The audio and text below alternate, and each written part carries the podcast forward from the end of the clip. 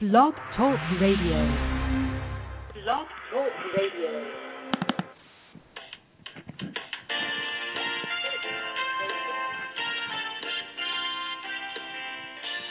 Good evening and welcome to the Coffee Klatch.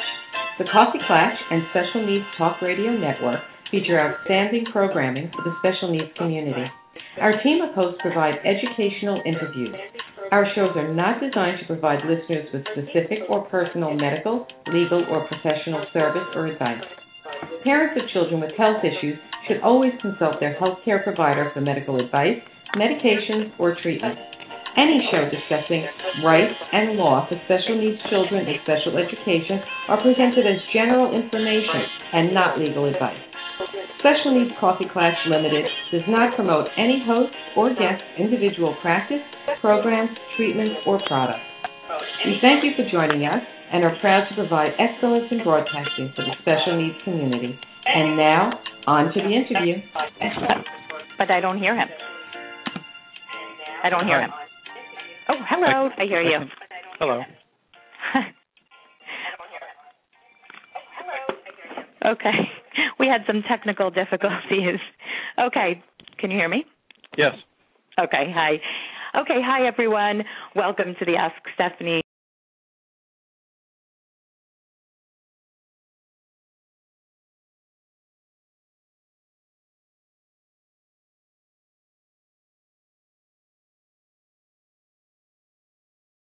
So, so grateful to have him on the show tonight so he can share some of his expertise with all the listeners. And so I introduce Dr. Eric Hollander. Well, hi, Stefanie. It's really a great pleasure to be here with you this evening. It's a pleasure to have you. So, tonight we're speaking about OCD and related issues in children, and something that obviously you know a lot about. Um, and so I thought that it, it, although it seems like an obvious question to to many, I believe that it's actually something that I, I think people want to know what OCD really is. I think it's a, a phrase that is used very loosely. I was looking before the interview today. I was on a computer and I was on Twitter and looking just at OCD and how people use the phrase "I'm so OCD" or "I'm feeling a little OCD today." And I think it's just it's a phrase that's used so loosely that people sort of lose the meaning in it. And so I wanted you to be able to explain to everyone what exactly OCD is. Okay. Well, you're right, Steph, that the the term OCD has sort of come into the topical, popular uh, lexicon. Uh, Mm-hmm. And you have shows like Monk, for example, that talk about OCD. Uh, but OCD or obsessive compulsive disorder is a, a psychiatric illness. It's in uh, DSM-4. It's going to be in DSM-5 as well, the, the psychiatric diagnostic manual. And it's characterized by people who have obsessions and or uh, compulsions that cause significant distress and that uh, interfere with functioning. So it, it turns out that we all have some issues, uh, and sometimes we can have obsessive thoughts or compulsive uh, rituals, but clearly it's not a disorder unless, again, these things cause marked distress and they significantly interfere with functioning. I'll tell you just a little bit about what an obsession is and what a compulsion is, uh, because those are the two main features of the, the disorder. So, obsessions are thoughts or impulses or images that generally uh, cause anxiety or discomfort. They're uh, intrusive, they're unwanted, uh, and they're associated with some anxiety or discomfort. And so, typical obsessive kind of thoughts might be uh, intrusive, disgusting uh, religious images, for example, or aggressive images. Uh, uh, for example, that your parents might uh, die in a plane crash, for example, or uh, having these intrusive images of something bad happening to somebody close to you. Uh, or it could be thoughts of uh, germs, for example, or dirt or contamination. Mm-hmm. Or it could be uh, thoughts, for example, of uh, needing things to be just perfect or even or symmetric or just so. Right. And then, uh, you know, these thoughts or the impulses or images really make people uncomfortable and often uh, people do compulsions or rituals or behaviors in response to the thoughts to try to neutralize the thoughts or to magically make things work out okay in the future. So, So for- the children who have OCD, do they have to have rituals or compulsions, or can you be diagnosed with OCD and not have these rituals? No, I mean it turns out that you know some people may just have the uh, obsessions, the intrusive, disturbing thoughts, and not have any clear uh, behaviors that they do in response to the thoughts. Although sometimes, you know, kids can have uh, mental rituals or habits like uh, praying or counting or doing something silently to try to neutralize the thoughts. Okay, so it's it's very interesting. So, um, so everyone who's listening, I know Dr. Hollander. He is my son's doctor. That's how I know him. And um, I, I I was at my son's conference the other day for his parent teacher conference, and I was explaining to the teacher that my son had OCD, and he really presents very well and is doing very well. So the teacher almost didn't believe me that he had OCD, and she used you know she, I was trying to explain to her you know that you know what it was, and she said I, I, I it seems so hard to believe that he has OCD because he doesn't line up his you know his pencils. He's not organized. He doesn't make sure that he has all of his books. And it, I think it almost sometimes goes uh, like parents or, or teachers or educators think that they look at this child and they think the word OCD has to be like so organized and overthinking and they don't realize that maybe it's those intrusive thoughts that could in especially in a school classroom environment be so distracting for a child because they're actually obsessing over something else not the what the teacher might be thinking they should be obsessing over they don't get to pick their obsession it's just it's it may not be about their schoolwork it could be something totally different so for any teachers that are listening i think it's important for people to realize that it doesn't always present that way Uh, absolutely. In fact, you know, a lot of kids with OCD, they're really sweet, lovable uh, kids. They can be very high functioning and very intelligent. And often, you know, they may not share these symptoms with other people, so people don't really know what it is that they're going through. Right, You and know, especially I think sometimes the, children that I know or have met with, or parents that I've met with, I think they try many times to hide their behaviors or hide their rituals because they're embarrassed or ashamed of them. So they're working at like 110 percent so that people don't know what they're thinking or going on because it makes them even more nervous that they're thinking about that. Absolutely. You know, many kids with uh OCD may not even know that they have a disorder and uh you know, they may be embarrassed about these kind of symptoms and so they don't tell other people and they as you said, they work hard to try to hide or conceal these kind of symptoms. Yeah. So, so I have a question for you. So, uh, children, um, they they all have normal worries and they doubts in childhood. I mean, that's typical. Some kids more than others. But I think what parents really want to know are some early signs or signals that parents should look for when they're concerned that they might have OCD or related disorder to that. So, could you tell them some things that they maybe want to look for?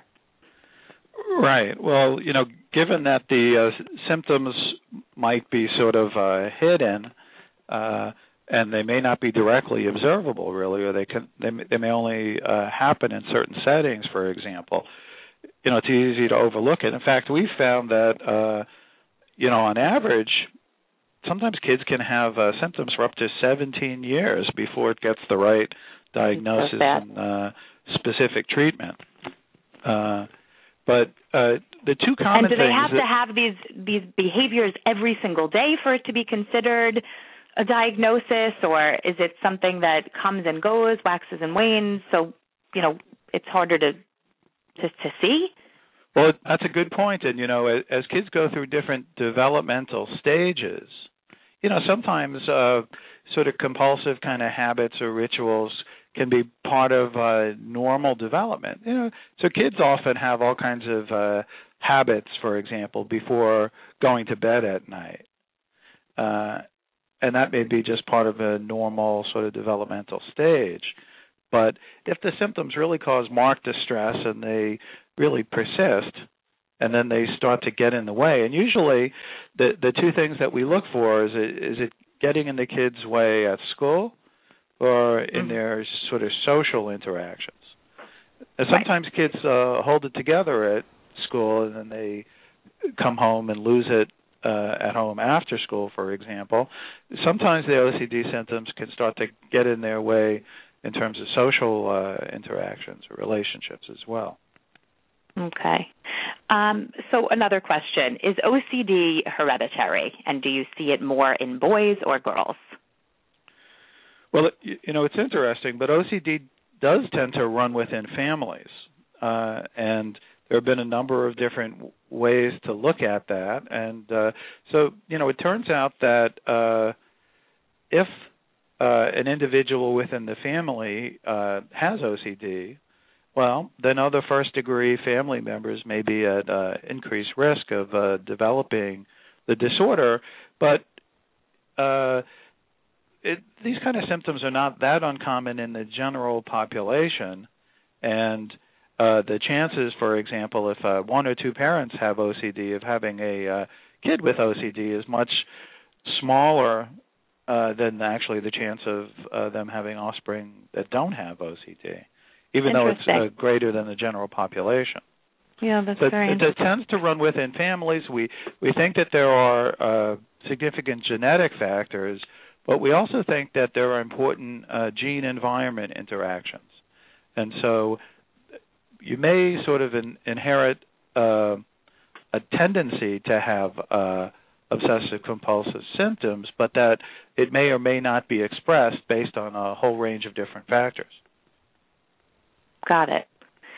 So, okay, I have a question. So, we were talking before about some rituals, and I think I was reading a little bit about this also because I think parents have this question about what to do when their child is doing a ritual. So, for instance, my child has a fear of of vomit. Okay, so do you i think sometimes parents say it's easier to avoid the discussing it and it's uh, it's just it's easier if we can sort of like people talking about it like Shh, don't say anything because then we know that they're going to ask you know am i going to get sick do you think i'm going to get sick i was just with someone and it can it just like spirals so is that the is is avoiding it is that make the prob does that make the problem worse what should parents do when they're asked to join in the rituals? You know, like how many times before it's no, sweetie, you're not going to get sick. How many times should parents say that, or what? What should they do?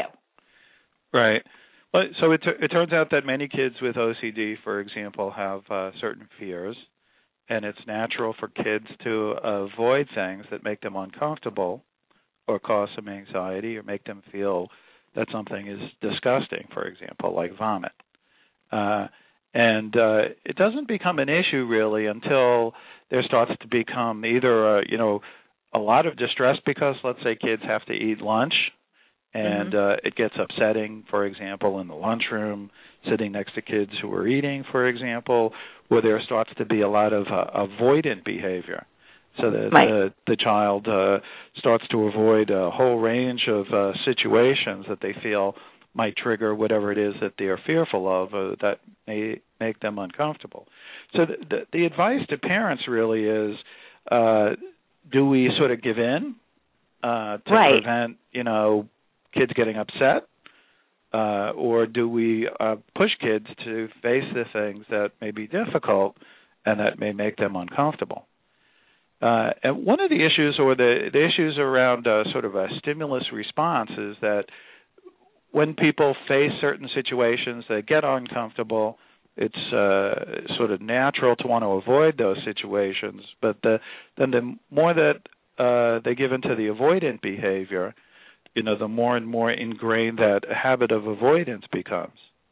And so, one of the Right. ideas, for example, with cognitive behavior therapy is getting kids to, you know, face the things that make them uncomfortable, sort of relabel the situation. You know, this is not something that's horrible. This is just my uh, OCD. It's a it's a bully. I have to Mhm. fight against that bully. I can relabel it as OCD. I can uh, go ahead and uh, face the bully.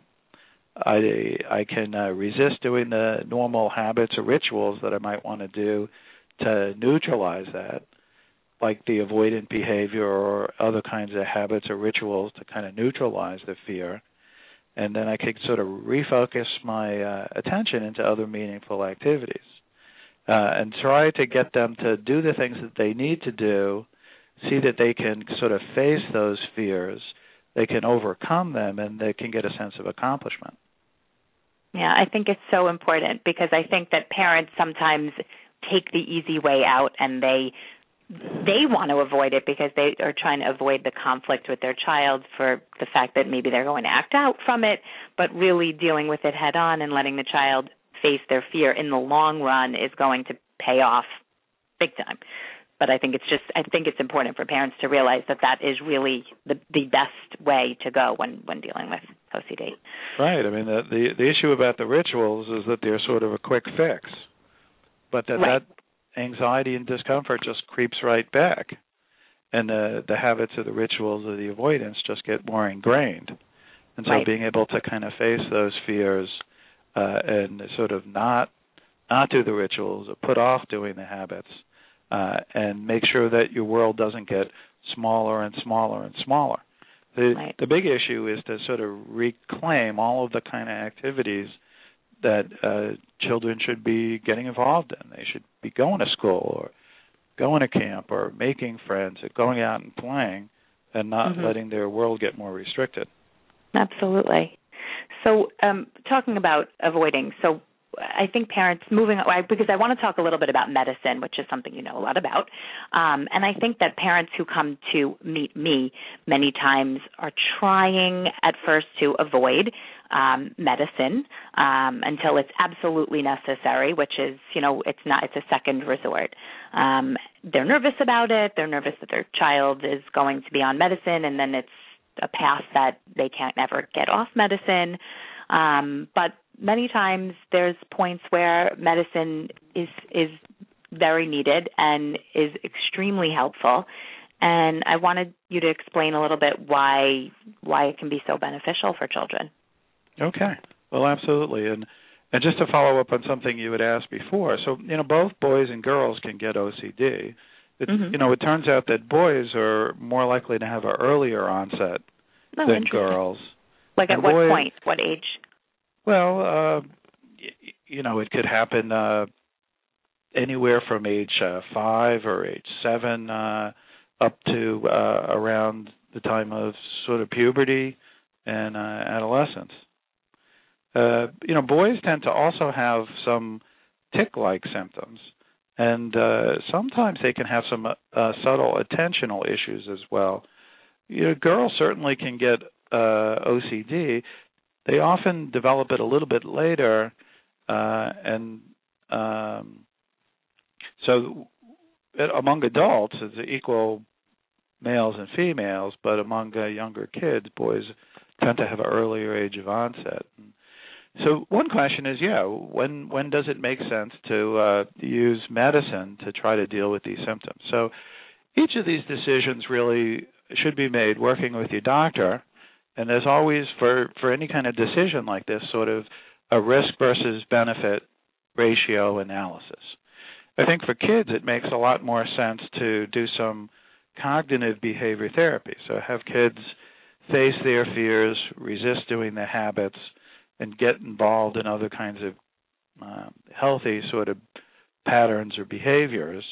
Uh, if kids uh, have a hard time tolerating the cognitive behavior therapy, or they're unable to follow through with the cognitive behavior therapy because it makes them too uncomfortable, or let's say they have uh, comorbid or accompanying problems. So, so let's say the kids become very depressed as a result of the OCD, or let's say they have attention deficit disorder and it's hard for them to follow through with uh, homework assignments, let's say for the cognitive behavior therapy, or they just don't respond to the CBT, then you know often we will uh, add medication.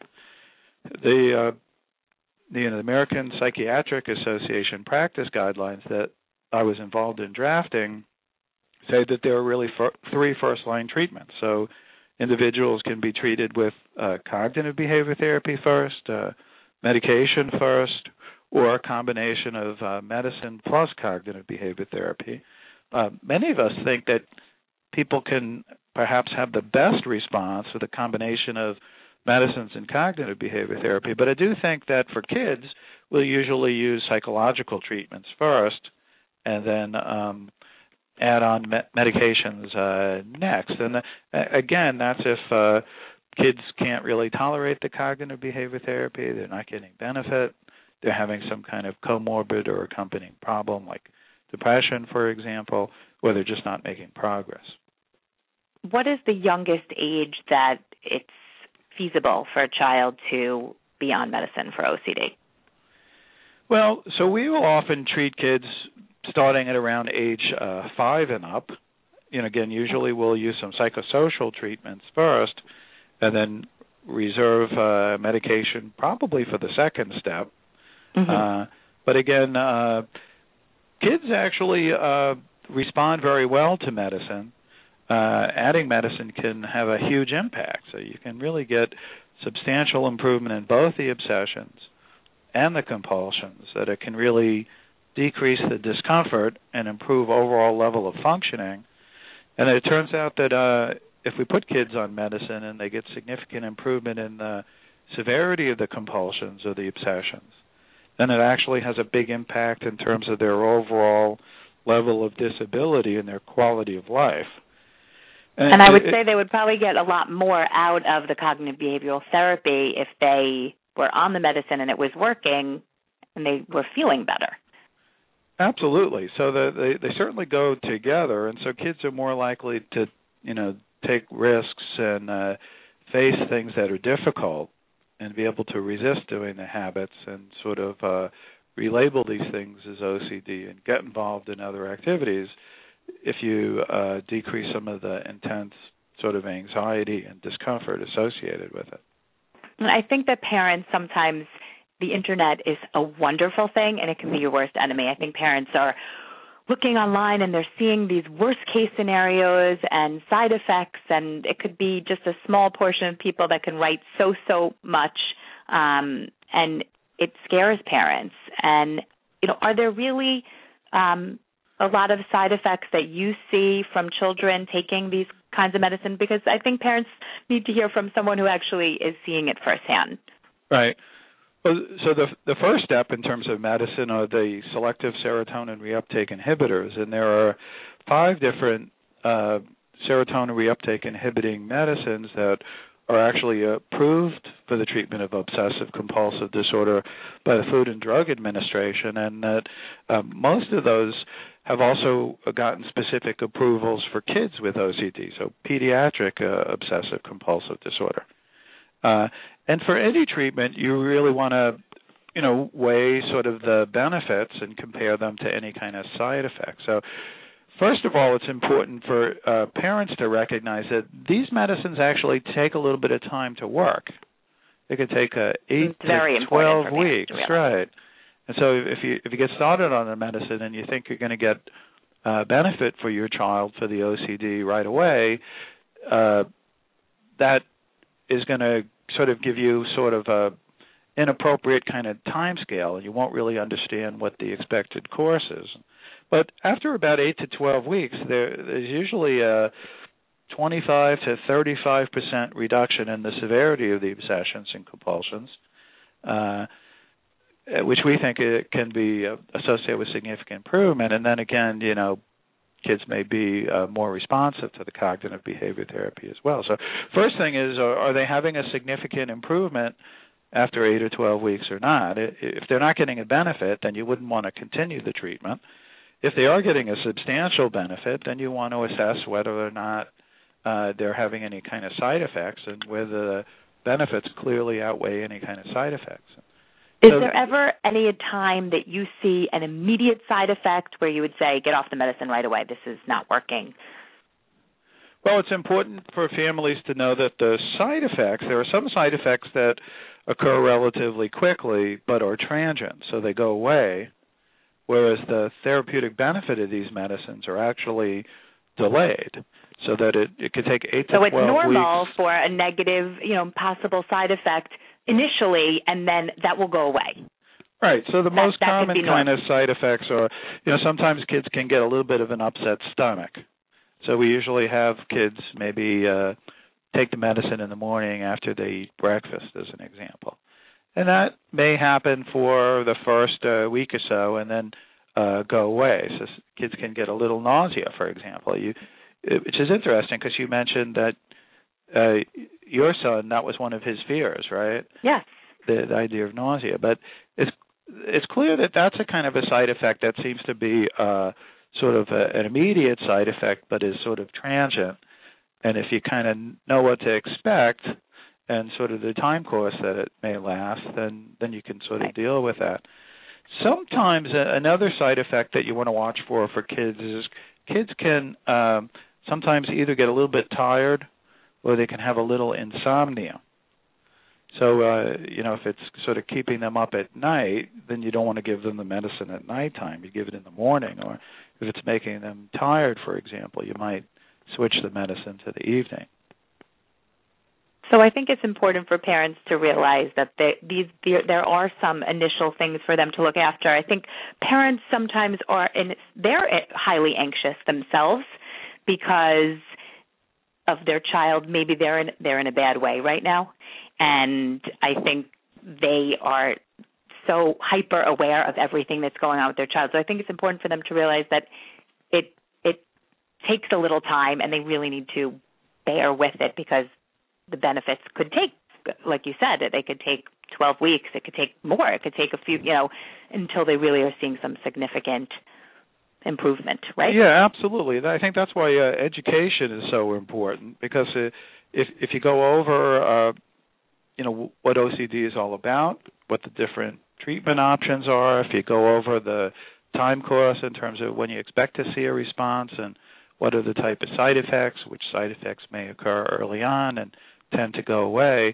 then you'll have a much better sort of uh, guide in terms of getting started, and you'll have sort of realistic expectations. And also, you'll be able to communicate effectively with your doctor to try to deal with anything that uh, may come up. Uh, I do think that uh, the doctor patient relationship is important because you want to make sure first uh, that the doctor has a good understanding of uh, what your child is going through.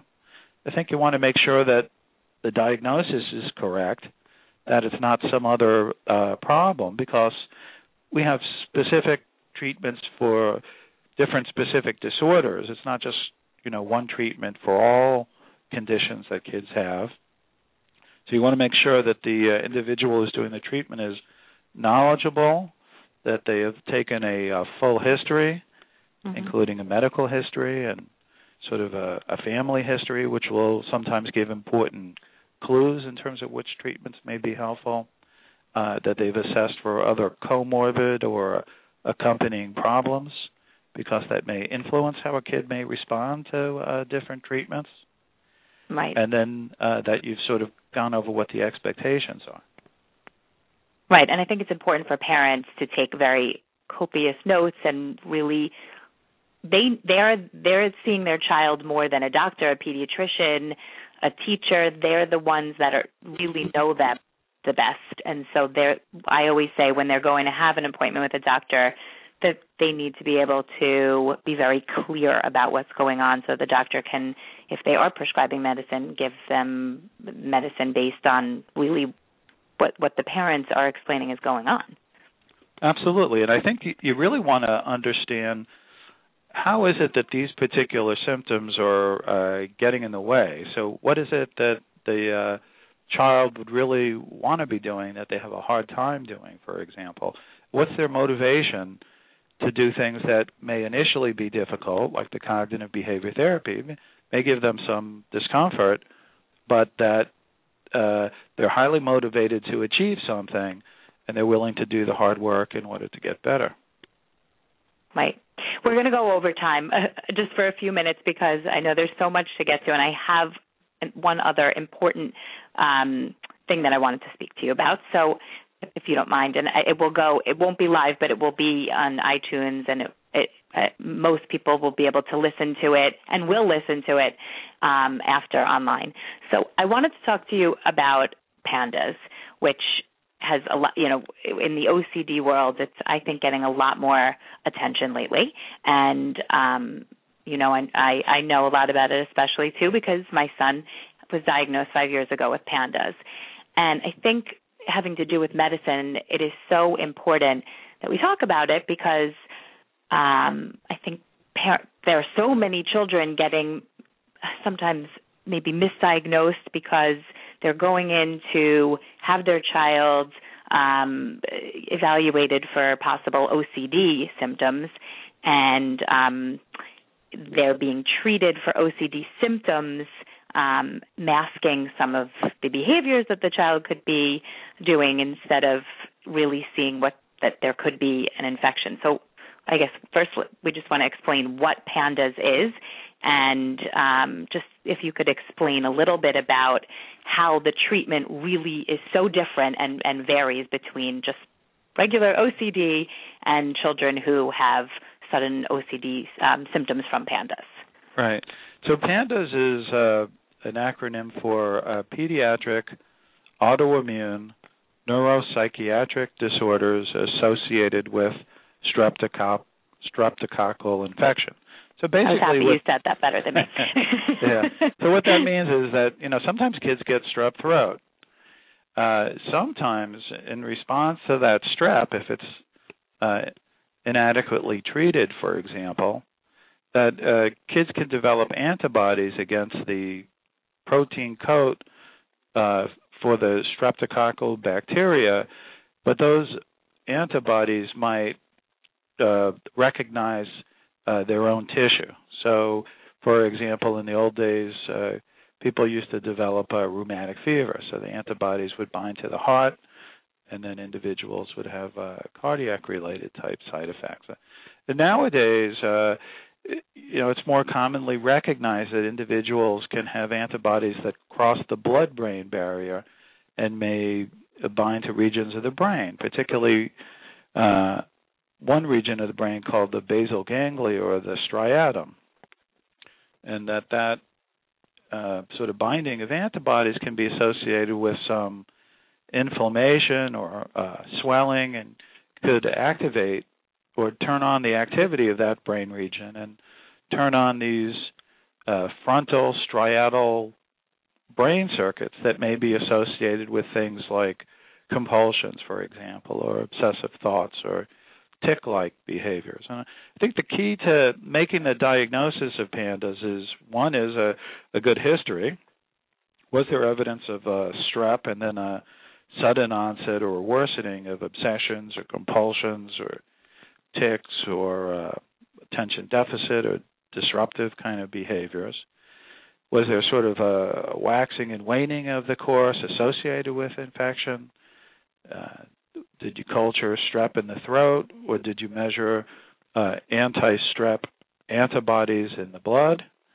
Uh, and if you get a history that is consistent in terms of the time course, and you can measure things in the blood like these anti-strep antibodies, often the the first tr- first line treatment of PANDAS would be uh, antibiotics, generally uh, sort of high potency, higher dose antibiotics for more extended period of time. And so, uh, like extended, how like I think sometimes parents say, "Oh, they have strep. It's it's a week or two weeks." What is really needed in order for a child to to be on an, an extended dose of antibiotics? Right. Well, that's a it's a good question, and usually the you know the treatment of uh, strep throat, for example, is often uh, for just a few days duration, or uh, a week mm-hmm. or ten days. Uh, it turns out that uh, if individuals have had uh, exacerbation of OCD symptoms or tics associated with a acute strep infection, that often will, you know, treat kids for a longer period of time. Uh, some kids may get a very rapid improvement in their symptoms, and others it it may take a period of time to get the full sort of remission of symptoms. So sometimes we may treat an initial uh, course of about three months rather than just seven days, for example. And so I think importantly, if a child, um, if a doctor wasn't sure and they said, you know, we think it's PANDAS, and they put them on um, a week or 10 days of an antibiotics and they didn't respond right away to an antibiotic, does that mean they don't have PANDAS? Not necessarily, no, because uh, you know sometimes the treatment may be you know for a longer duration than uh, a right. week. That may I not think be that's uh, important adequate. that people hear Right, that because I think trial. sometimes they they think, okay, well, uh, they have heard, and which is true. I mean, in in in my case personally, I my son was very receptive to being on antibiotics right away. But some children, it takes time. Maybe they've had, maybe they have a higher level of strep in their body, and they need they need the medication for a longer duration of time. So I think it's important for doctors also who are not sure, who are learning a little bit more about the disorder, for them to hear um, that that that's important. That it's not just a telltale sign after such a short time that it it may not it may take long may may take longer. Right. Well, that's absolutely true. And in fact, uh, you know, there's information uh, that people can read about PANDAS, and uh, you know, not all pediatricians, for example, or even uh, pediatric psychiatrists or neurologists may be fully informed of all of the available treatments for PANDAS. Uh, My own pediatrician who we went to was not and they were one of you know one of the really good pediatricians and they were supposed to be highly recommended and they really didn't know and they tested um which I think is important for parents to know that there are blood tests um and they didn't test for both blood tests. So there was an ASO test and an anti-DNase B test. They only tested for the ASO which came back normal. So the anti-DNase B came back extremely high. So I think um, it's important for doctors too that that they read up on it. As you said, there's always more information that's becoming available to it. And are you doing? I think you, are doing a study coming up. Do you want to give any information about that? Well, um, we're very interested in uh, being able to measure uh, specific antibodies that may uh, bind to the brain. I mean, the currently available laboratory tests are things like, the, as you mentioned, the uh, the ASO and the anti-DNase B, which are uh, anti-strep antibodies. There are a range of uh, new assays that can be run looking at anti-brain uh, antibodies, uh, because it, it turns out that uh, things such as strep may uh, trigger this immune or inflammatory response, and those uh, immune or inflammatory response may uh, bind to specific uh, receptors or regions in the brain, and there are new tests that are being developed uh, to to measure these different uh, anti-strep antibodies. Great. Well, so I'm sure anyone who has questions um, can email me, and as the study um, gets underway, I'm sure people will be really interested about it. So, um, is there anything else that you wanted to share about PANDAS? I mean, I think it, it just it, it was just part of the topic of OCD. I thought parents would really get you know really Right. want to know about. Well, I- you know, I think it's important for individuals to to realize that uh, you know there may be environmental factors and genetic factors that can contribute to the onset of uh, OCD. That's a good that point. there may be different types of uh, symptoms that kids present with, or different subtypes, and there may be different sort of uh, courses of illness as well. That sometimes we have to uh, modify the treatments a little bit based on the type of symptoms or the accompanying problems. So, uh, if kids have uh, tics, for example, we may need to treat the tics. Uh, if they have attentional issues, sometimes we'll treat the attention. Uh, if there's a uh, PANDAS-like uh, trigger for the acute onset of the OCD, then we really need to treat the strep or the inflammatory process as well. I agree. Well, I thank you so much. I really appreciate you taking the time out tonight.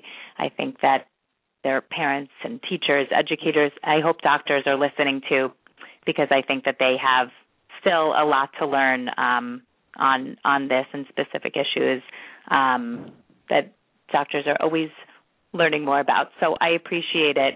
Um, I truly I, I think it, it's important for parents to remember that knowledge is power and that the more informed you are as a parent when speaking with a teacher, a family member, a, a pediatrician, a, a doctor, that when you feel that you're in the know and you understand your child's disorder, it, it really it it makes it makes the situation better for a parent. So thank no, you for informing. I absolutely uh, agree, Steph. I think uh, sort of early awareness is really key, and early intervention uh, can have a big impact in terms of the long-term course, how people do.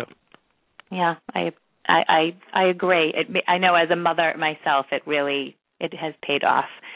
Um, so thank you again. And also, I wanted to mention for the Coffee Klatch that Coffee Klatch is accepting items for one more week for the Sandy disaster relief. Please go to www.thecoffeeklatch.com to find out how you can help. Again, thank you, Dr. Eric Hollander, so much for joining us this evening. It was truly a privilege to interview you. And um, if you have any questions about tonight's interview, um, you can visit my website, www.ask.com a S K S T E F A N I E dot com. Ask Stefanie for any questions you have uh, regarding this interview. Um, thank you so much for listening, and thanks again. Good night. Thanks, Steph.